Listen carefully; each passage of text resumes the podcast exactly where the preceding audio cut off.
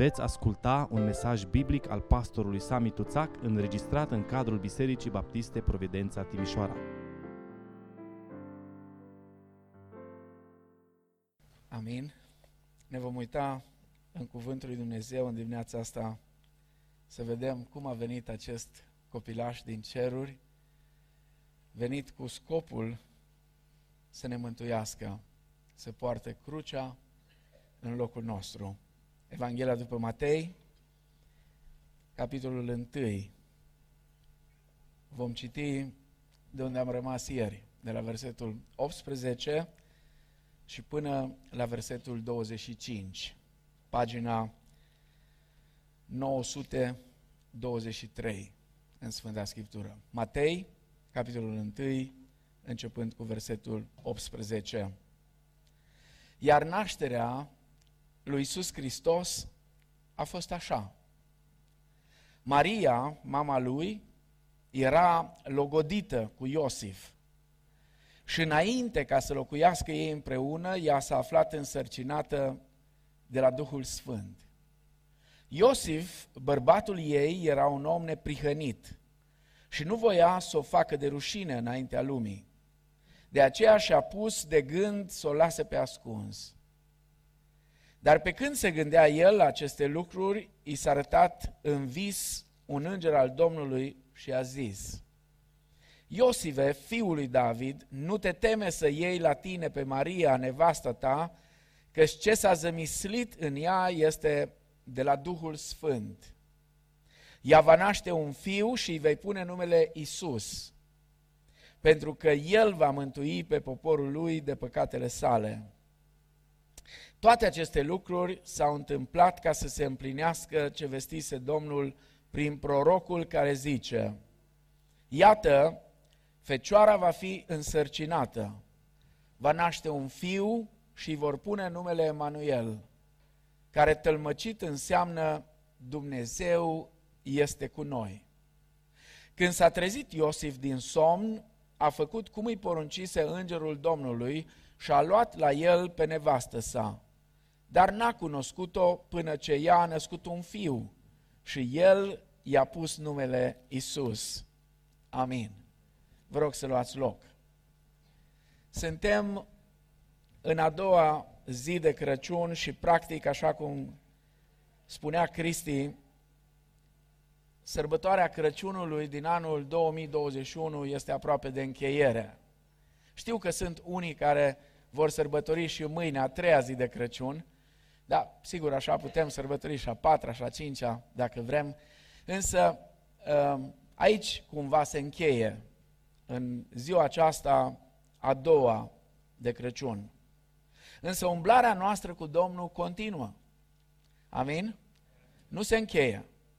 Chiar dacă este ultima duminică, pe lângă că e a doua zi de Crăciun, este ultima duminică din anul 2021 și practic penultimul serviciu de închinare împreună, ca și biserică. Ultimul va fi vineri seara, la ora 19, în 31 decembrie, în ultima zi a anului 2021. Un an ciudat, un an complicat.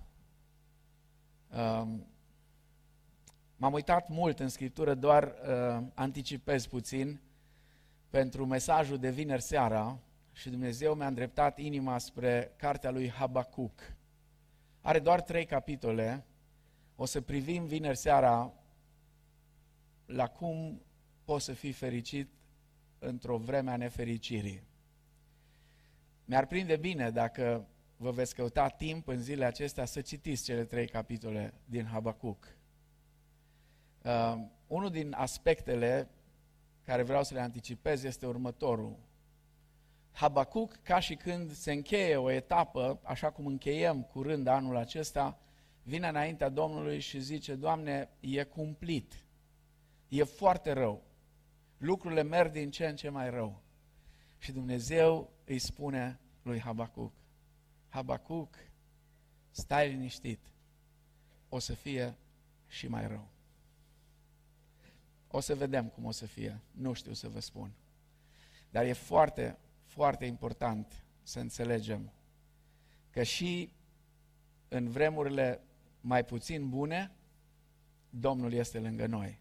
Ca să nu rămâneți cu o imagine așa ciudată despre Habacuc, să știți că el încheie cartea în felul următor. Chiar dacă smochinul nu va înflori, chiar dacă nu vor fi boi în grajduri, chiar dacă pământul nu va rodi, eu tot mă voi bucura în Dumnezeul mântuirii mele. Amin?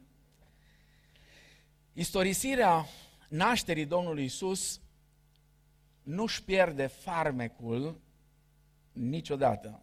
Ori de câte ori este relatată nașterea Mântuitorului, produce în inimile noastre emoții deosebite. În dimineața asta, uh, ascultând acest grup de bărbați care au cântat atât de frumos împreună cu noi, mă gândeam că dacă știam că o să cânte așa într-o formulă numai de bărbați, i-aș fi rugat să învețe de la corala Armonia dacă în fiecare zi Crăciunul ar veni, ce bucurie ar fi. Uh, cineva din casa noastră a zis, dacă în fiecare zi Crăciunul ar veni, ce grăsuți noi am fi. Uh, pentru că de Crăciun caut să fii mai bun și ca să fii mai bun trebuie să fii mâncat. Că nu ai cum când ești uh, așa flămând, ești și nervos și n-ai cum să fii mai bun. Da. Um, nașterea oricărui copil este un fapt uimitor. Și um, știu că avem în adunare mulți, multe familii care au copilași, unii chiar mici, micuți de tot. Și înțeleg foarte bine ce spun. E atât de, de, de, de uimitor când te uiți la ei, cât sunt de, de, plămân, de, de plăpânzi. Și flămâni sunt. și flămânzi, ar mânca tot. Dar sunt plăpânzi. Sunt atât de vulnerabili. Gândiți-vă că în felul acesta a venit Dumnezeu la noi. S-a făcut atât de vulnerabil. E vorba de creatorul Universului. De cel care spune credeu și teologia sistematică, toate se țin prin el. El ține în mâna lui totul. Și a venit pur și simplu ca un copilaș. Felul acesta în care Dumnezeu l-a trimis în lume pe singurul său fiu, a fermecat toate generațiile de atunci și până astăzi. Spune Luca în Evanghelia pe care o scrie el că toți erau uimiți de ceea ce se întâmpla. Erau de-a dreptul fermecați și fascinați de ceea ce se întâmpla. Istoria nașterii Domnului Isus Hristos cucerește în egală măsură copiii, bărbații, femeile, pe cei tineri, pe cei bătrâni, uneori până și pe dușmani. Am citit zilele astea și sunt convins că ați citit și voi despre um, acel miracol de la Crăciunul din anul 1914, cred că a fost, sau 15, uh, în primul război, când începuse primul război mondial. Uh, s-au scris cărți, s-au turnat filme, încă e ceva fascinant, armistițiul acela, pacea aceea care s-a lăsat în tranșee. Și nemții, care sunt socotiți mai reci de felul lor, au fost primii, nu englezii, ci nemții au fost primii, care au ridicat zeci, sute de brăduleți micuți în care au pus luminițe, cum au știut ei, habar n-am ce luminițe au pus acolo, le-au ridicat și au început să cânte o noapte prea sfințită avem noi. Și englezii au început și ei să cânte. Și au ieșit din tranșee și s-au întâlnit unii cu alții. Și au schimbat între ei poze. Au arătat poze cu familiile. Era ceva rar atunci să ai o poză. Dar toți purtau, era un obicei, soldații purtau aici la piept poza cu familia și au jucat și fotbal împreună. Și nemții au bătut pe englezi cu 3 la 2. A fost interesant. Nașterea lui Hristos, sărbătoarea nașterii lui Hristos, are un farmec deosebit întotdeauna. Aș vrea să continuăm în dimineața aceasta privind la providența divină în nașterea lui Isus într-un fel să continuăm mesajul de ieri dimineață. Pentru că e mult mai ușor să înțelegem ce vrea să ne spună Matei aici, având în minte un mesaj mai complex un pic, cum a fost cel din genealogii. Dar e bine să înțelegem că Matei, înainte de a spune lucrurile acestea, a vrut să fie sigur că a așezat niște baze solide de la care pleacă. Mai întâi aș vrea să privim la providența divină în prezentarea simplă a evenimentului nașterii. Matei alege să prezinte evenimentul acesta cosmic într-un mod extraordinar de simplu, fără prea multe adăugiri, fără vorbiri în plus, ci pur și simplu după ce face concluzia în versetul 17 cu privire la genealogii, vine și spune, iar nașterea lui Isus Hristos a fost așa. Maria, mama lui, era logodită cu Iosif și înainte ca să locuiască ei împreună, ea s-a aflat însărcinată de la Duhul Sfânt. Simplitatea aceasta a relatării nașterii Domnului Isus Hristos are un efect fascinant în fiecare generație. De fiecare dată când citești, în fiecare an când reiei textele acestea, parcă pentru prima dată se întâmplă, parcă, parcă pentru prima dată le citești. Observați, fără nici o risipă de cuvinte, Matei trece direct la subiect. Matei nu încearcă să demonstreze că Isus a născut. El doar afirmă că Isus a născut. Nu încearcă să facă vreo demonstrație apologetică. El spune pur și simplu, iar nașterea a fost așa. Poate ne întrebăm pe ce surse își bazează el relatarea. Cu siguranță că a auzit evenimentul povestit de la martori aflați încă în viață. Posibil că Maria, nu uitați la Luca capitolul 2 cu versetul 19, evanghelistul Luca notează că Maria păstra toate cuvintele acestea în inima ei. De unde știa Luca? De la Maria știa. De la Maria știa, Maria le-a povestit cum ea a păstrat toate acestea în inima ei. Și probabil că Maria le-a povestit de multe ori apostolilor detaliile uimitoare ale nașterii Domnului.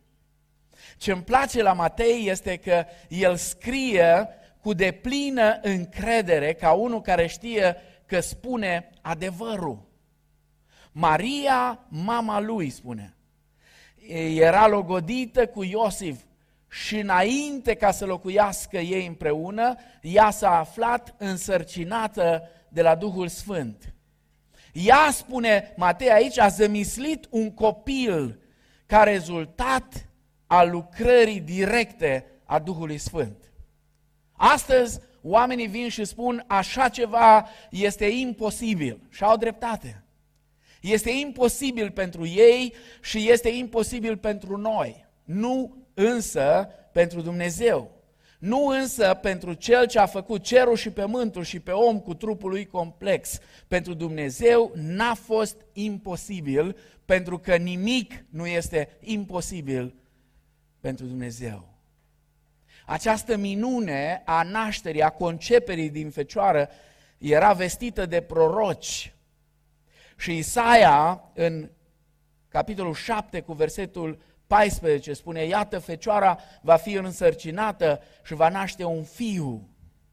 Și un înger îi spusese Maria că ea, Mariei că ea este această fecioară. În Luca, capitolul 1, cu versetul 35, îngerul i-a răspuns, Duhul Sfânt se va pogorâ peste tine și puterea celui prea înalt se va umbri. De aceea Sfântul care se va naște din tine va fi chemat Fiul lui Dumnezeu.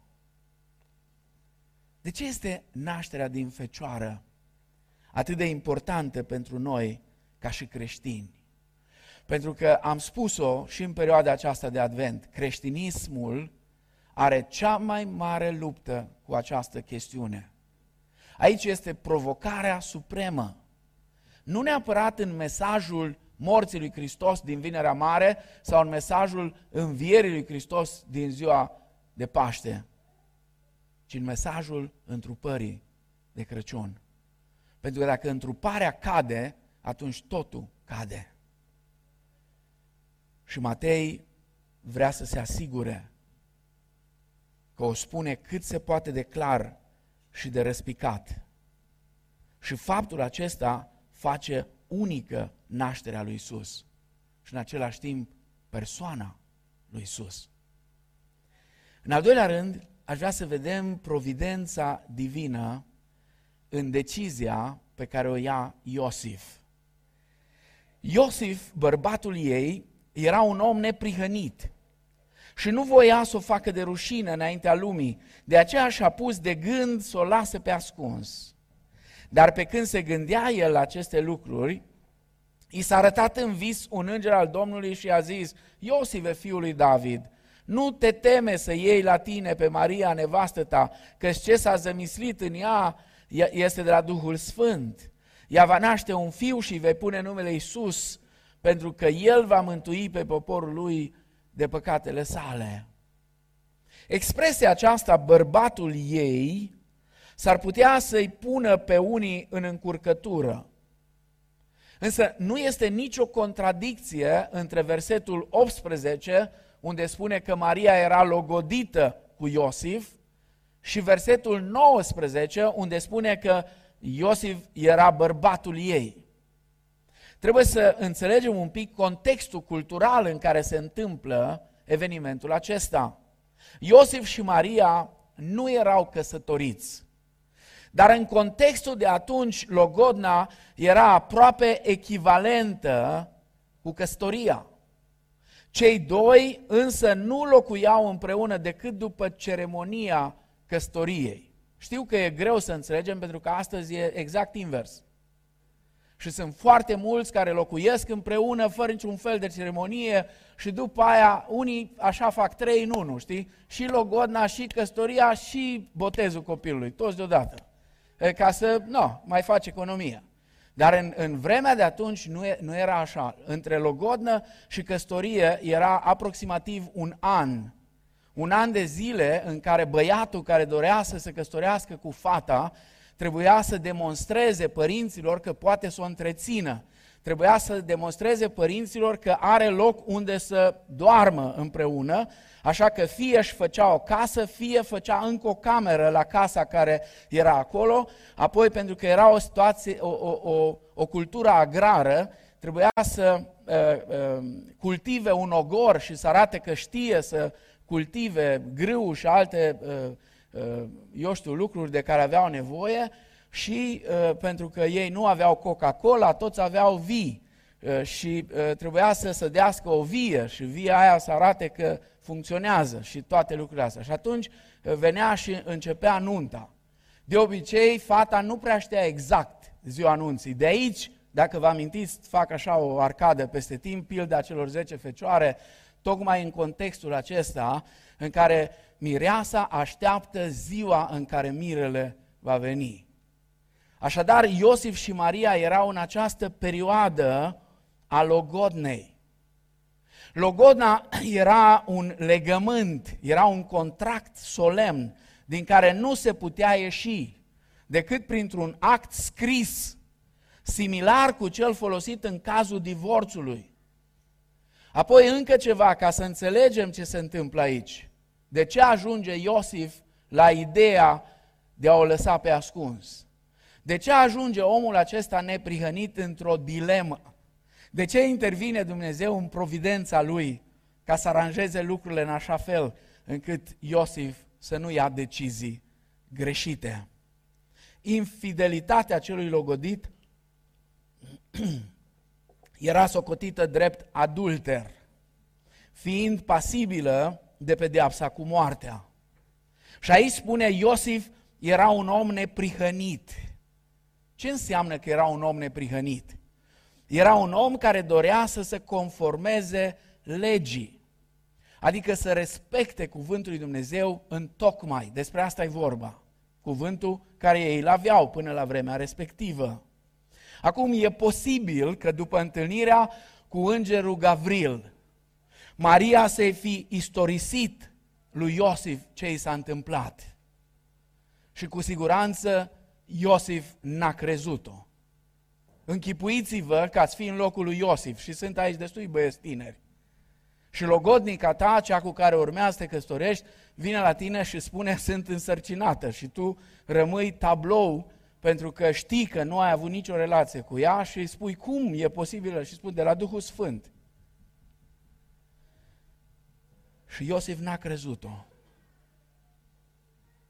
Nu uitați, omul acesta era un om neprihănit, spune. Unul care dorea să se conformeze cuvântului Dumnezeu. Așa că Iosif, în momentul când află ce s-a întâmplat, are două opțiuni. Prima era să o aducă pe Maria înaintea unui tribunal pentru a fi condamnată pentru adulter. A doua opțiune era să o părăsească discret, fără să spună de ce. Asta știți ce însemna? Că și asumă el toată responsabilitatea. S-a stricat el la cap. A pățit el ceva, nu e capabil să țină legământul care l-a făcut și dispare pur și simplu dintr-o dată. Pleacă, pleacă în altă țară, pleacă în alt ținut, pleacă undeva ca lumea să spună, uite, a plecat, a lăsat-o însărcinată și a părăsit-o. Ca în felul ăsta să o salveze pe Maria. Uitați-vă care este varianta care o alege Iosif. Iosif, bărbatul ei, era un om neprihănit și nu voia să o facă de rușine înaintea lumii. Unul din lucrurile cele mai ciudate care le facem atunci când cineva greșește față de noi este că atât de mult bombănim cu alții și căutăm să-l facem de rușine pe cel care ne-a greșit, încât aproape că facem imposibilă împăcarea. Aproape că nu mai dăm nicio șansă celui care a greșit să îndrăznească, să vină, să-și ceară iertare și să rezolve cumva problema, pentru că nu mai dăm din gură. Iosif nu era un astfel de om. Iosif când a auzit ce s-a întâmplat, când a auzit că logodnica lui, cu care urma să căsătorească, este însărcinată, s-a gândit cum aș putea să-i salvez reputația acestei fete pe care o iubesc. De ce credeți că alege această variantă pe care foarte puțini, poate unul la mie, la eu știu cât, alegeau în vremea aceea? Oricât de mare era dorința lui de dreptate, dragostea lui pentru Maria era așa de mare că nu dorea să o facă de rușine, nu dorea să facă public ceea ce s-a întâmplat. Ce om fantastic Iosif ăsta! Ce om diferit față de cei din vremea lui. Dacă numai pentru un moment aveți în minte scena aceea teribilă a femeii prinse în adulter, când vin toți pietrarii cu pietrele în buzunar, gata să o ucidă pe femeia aia. Puteți înțelege contextul în care trăia Iosif.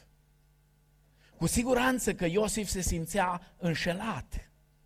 Cu siguranță că suferea.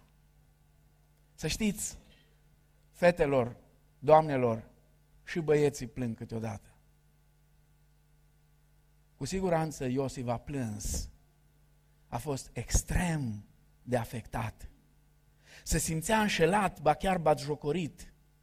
Dar sufletul nobil al acestui om nu dorește răzbunarea.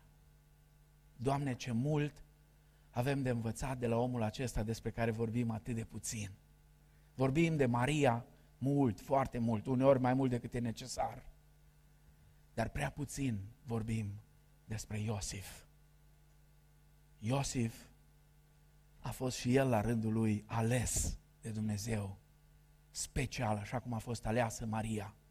Așa cum Maria a fost aleasă să-l poarte în pântece, Iosif a fost ales de Dumnezeu să fie din punct de vedere legal tatăl lui. și prin această legalitate să lege pe Iisus de David, cel care era tatălui. Îngerul așa vine și îi se adresează, pentru că era un descendent direct al lui David. Iosive, fiul lui David.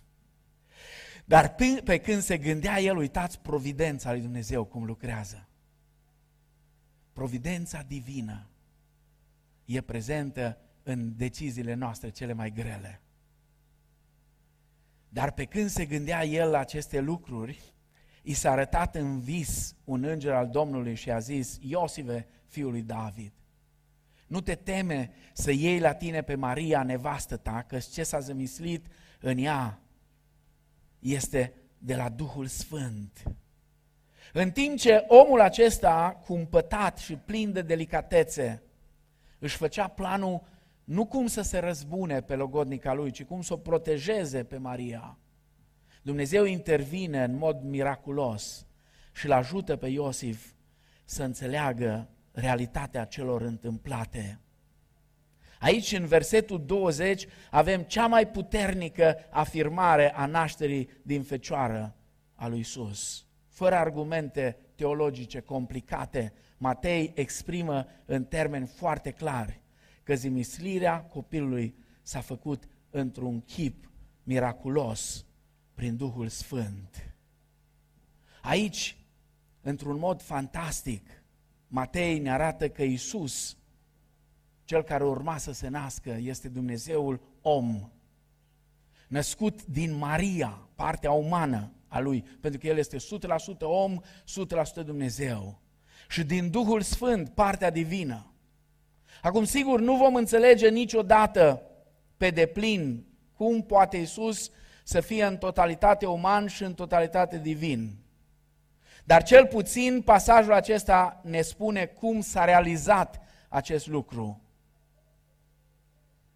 Și dacă vreți o aplicație practică pentru noi, din Dumnezeirea și umanitatea lui Isus.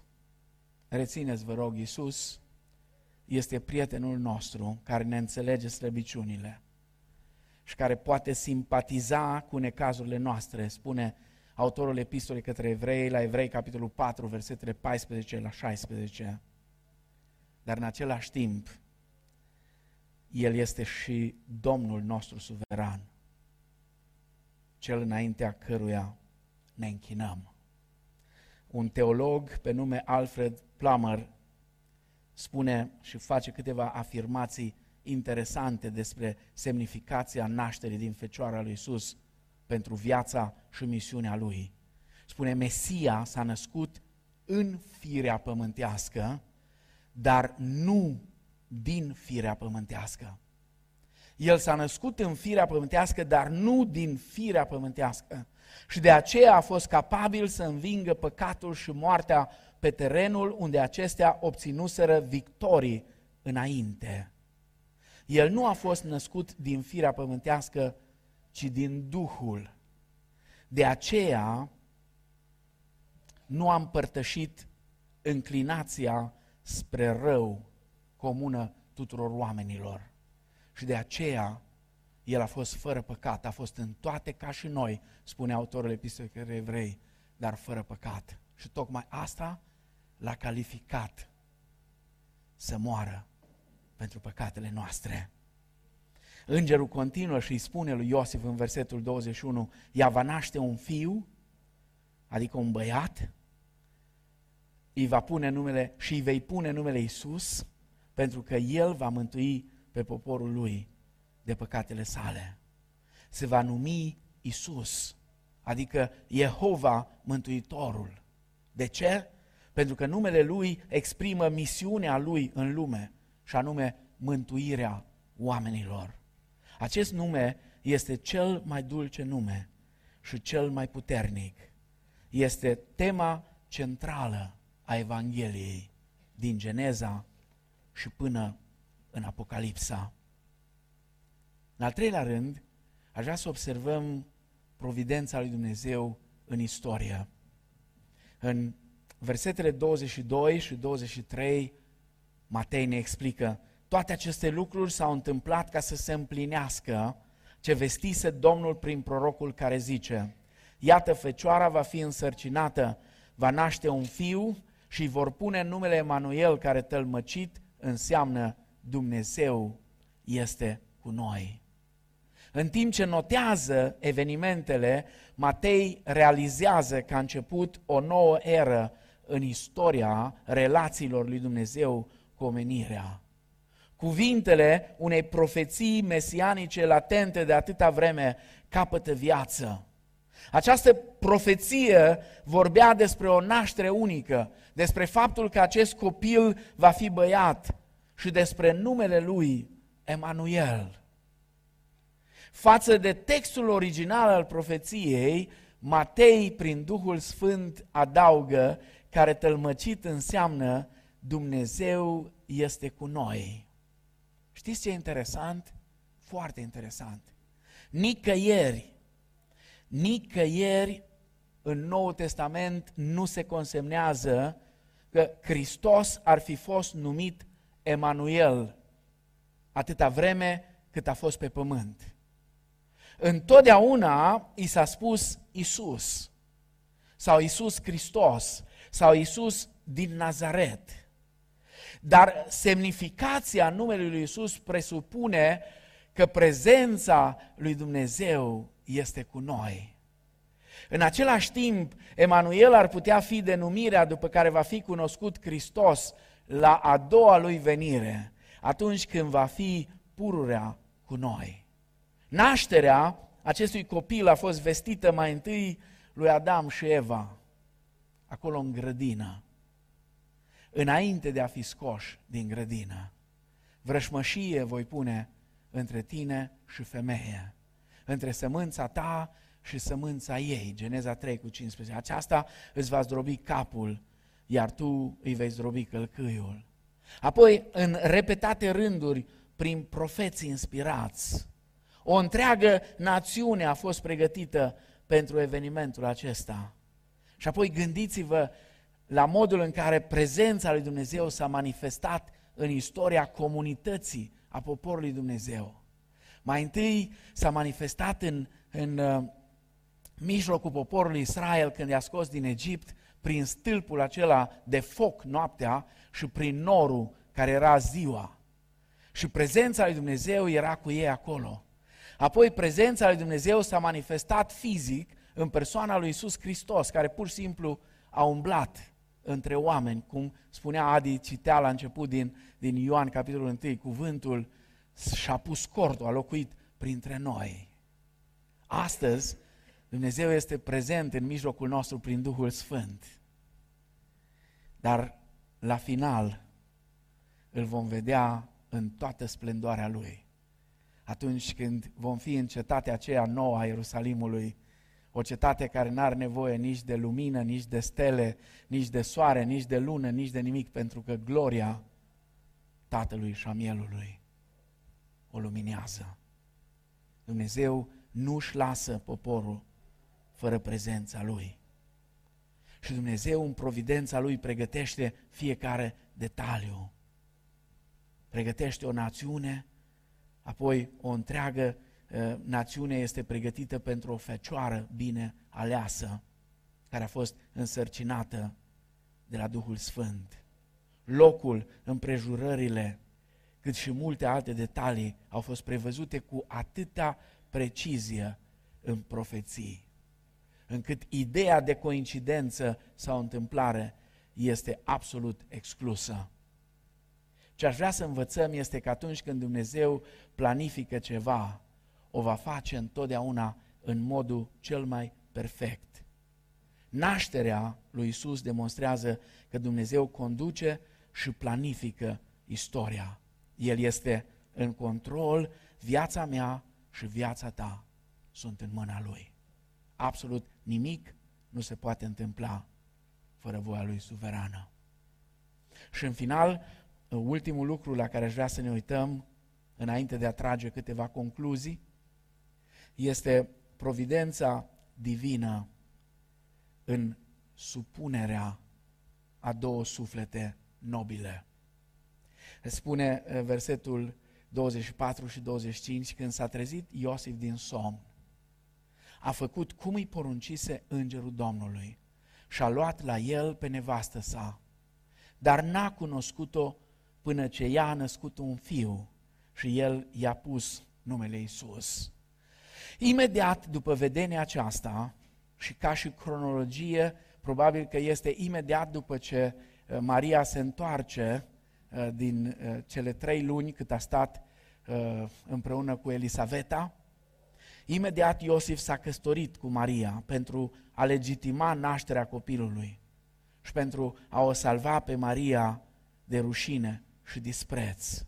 Nu știm exact care a fost reacția oamenilor.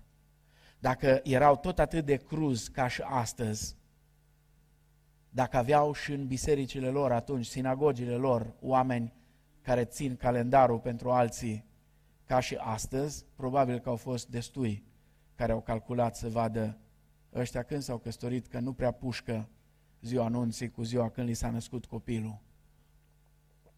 Și de-a lungul istoriei și lucrării Domnului, de câteva ori l-au atacat în direcția asta pe Domnul Isus și l-au disprețuit.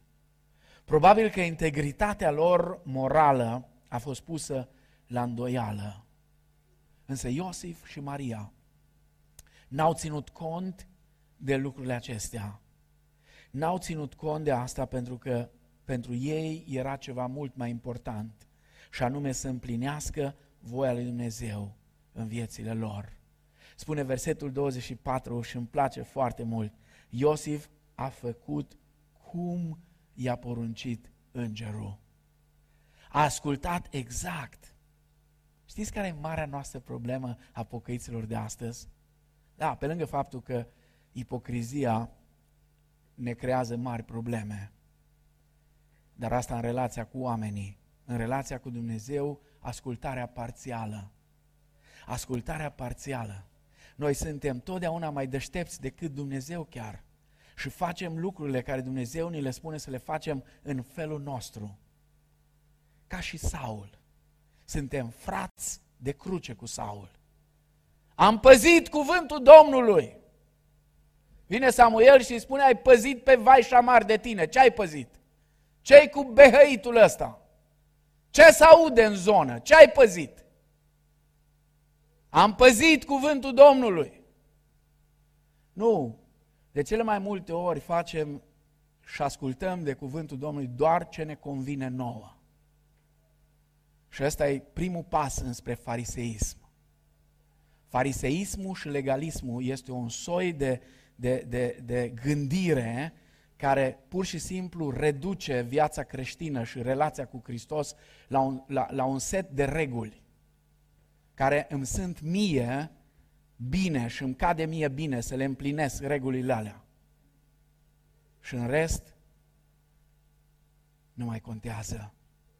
Nu, Iosif, știți cum a făcut? A făcut cum i-a poruncit îngerul. Exact așa cum i-a spus să facă, exact așa a făcut. Și Maria a făcut la fel, exact așa a făcut și ea, în Luca capitolul 1 cu versetul 38, fără să înțeleagă exact ce se întâmplă cu ea. Avea doar 14 ani. 13 poate. Era o adolescentă. Abia după ce a stat trei luni cu Elisaveta și a văzut o confirmare a ceea ce Dumnezeu i-a spus, Maria a început să înțeleagă și nici atunci n-a înțeles cu totul pe deplin.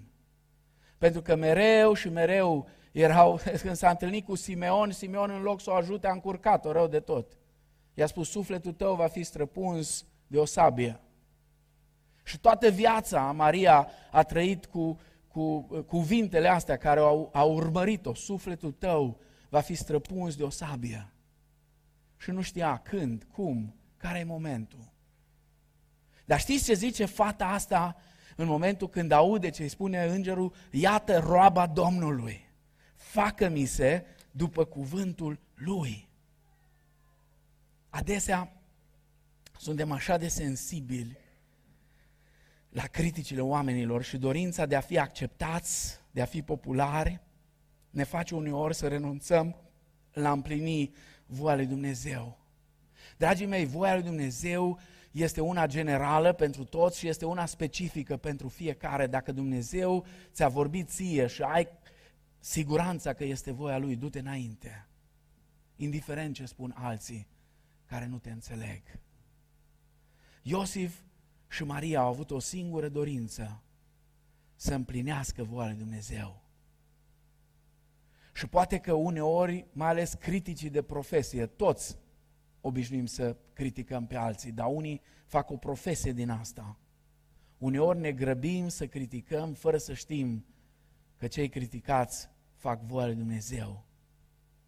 Schimbarea de atitudine și comportarea lui Iosif este o altă dovadă a nașterii din fecioară. Nu uitați, în capitolul 1, Matei caută cu tot din adinsul să demonstreze și să arate că Isus este Fiul lui Adam, Fiul lui David, Fiul lui Dumnezeu. Iar nașterea din fecioară este deosebit de importantă pentru el. Spune, dar n-a cunoscut-o până ce i-a născut un fiu și el i-a pus numele Isus.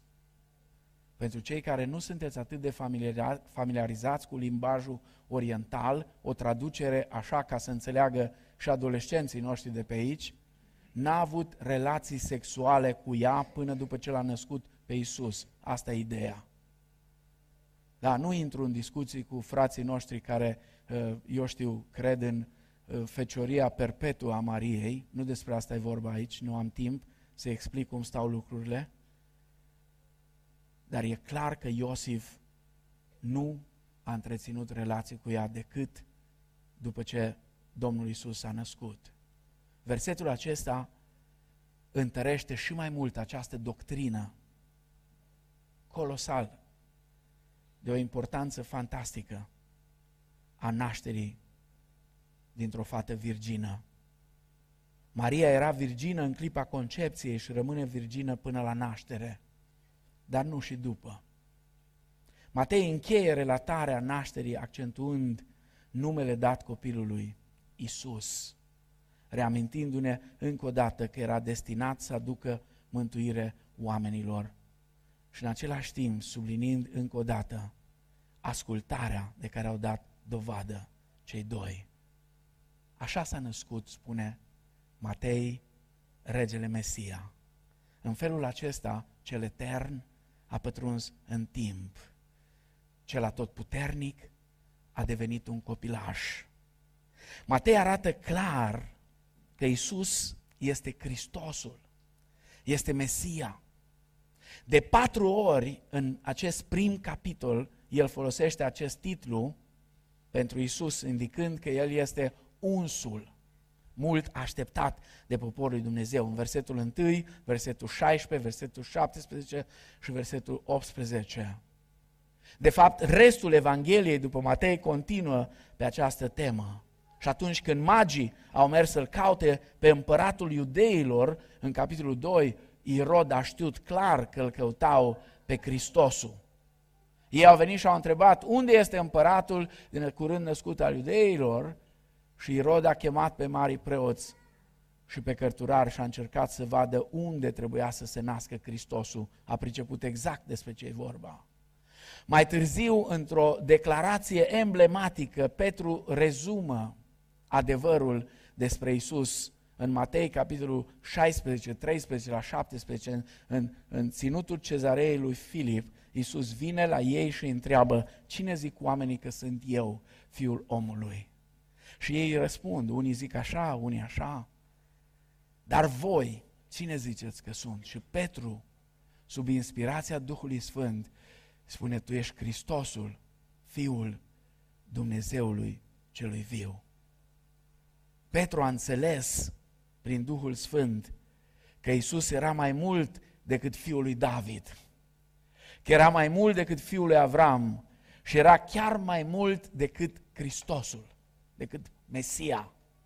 Isus era fiul Dumnezeului celui viu. Isus din Nazaret i-a învățat pe oameni că El este Hristosul, Mesia. El a știut că era cel care, potrivit promisiunii lui Dumnezeu, urma să împlinească planul providențial al lui Dumnezeu de a avea un popor al lui. Dar care a fost răspunsul oamenilor față de Isus? E foarte important pentru că răspunsul de atunci este și răspunsul de astăzi. Da, Crăciunul se încheie astăzi, cel mai târziu mâine pentru unii. Dar care este răspunsul? Nu toți au înțeles adevărul acesta atunci. Și la fel se întâmplă și astăzi.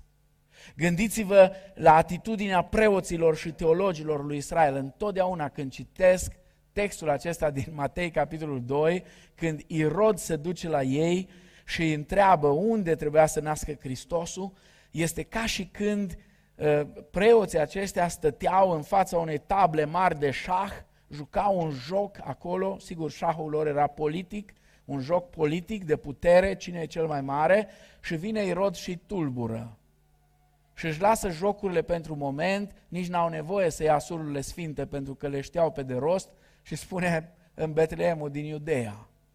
Și apoi știți ce fac? Încep din nou jocurile. Nu erau deloc jocuri făcute cu blândețe. Știți până unde se pretau? Își tăiau urechea unii la alții. Își tăiau câte un deget. Știți de ce? Pentru că marele preot trebuia să fie fără cusur. Și atunci, ca să se asigure că ăla nu o să poată candida la funcția de mare preot, îi tăiau urechea sau degetul sau îi scoteau un ochi. La orice se pretau. Ăștia erau cei care trebuia să fie lumina poporului Israel, care să învețe pe Israel să fie lumina neamurilor. Asta a fost atitudinea lor, nepăsare. Cine l-a înțeles pe Isus? Atunci. Dacă citim în Evanghelia după Matei, vom vedea că o grupare foarte ciudată de oameni au fost cei care într-adevăr l-au înțeles. Și în Matei, capitolul 11, Domnul Isus exprimă într-un mod extraordinar de frumos lucrul acesta.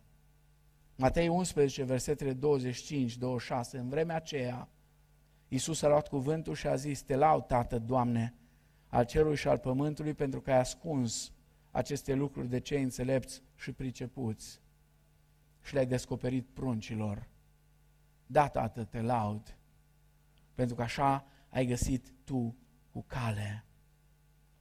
În Matei, foarte interesant, sunt doar două persoane a căror credință a stârnit o reacție de uimire din partea lui Isus. Și niciunul dintre ei nu era evreu.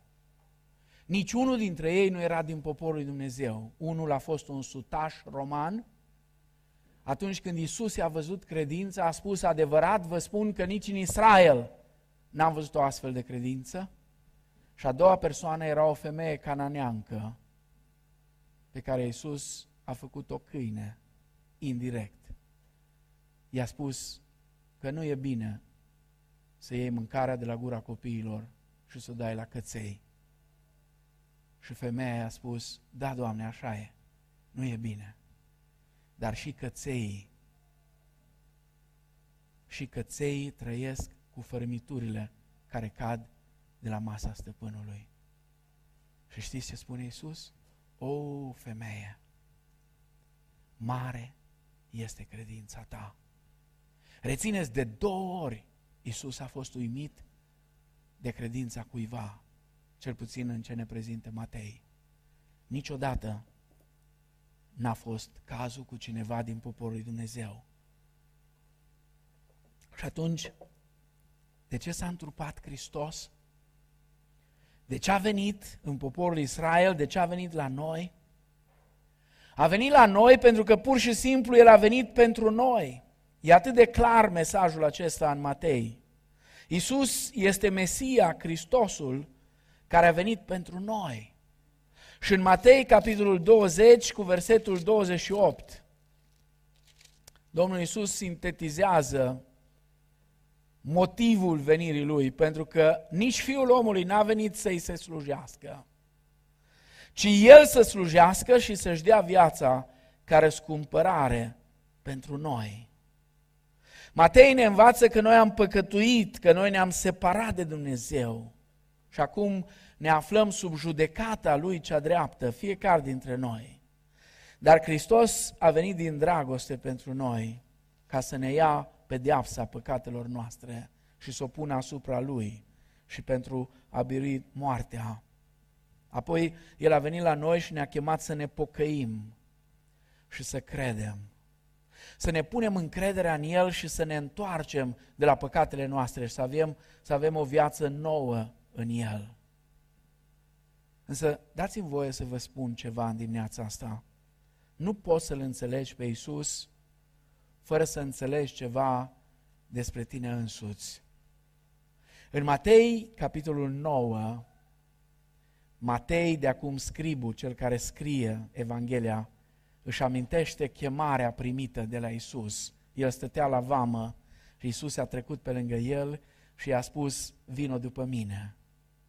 Și apoi Matei nu numai că vine după el, dar dă o masă festivă, face un party și invită la partiul acesta pe toți vameșii și păcătoșii, pe toți colegii lui. Și cei care priveau au zis, ce fel de om e omul ăsta? Că uite-te, a intrat la un om păcătos, ca și la Zacheu, petrece cu vameșii și păcătoșii. Și în versetele 12-13 Domnul Iisus spune ceva fantastic.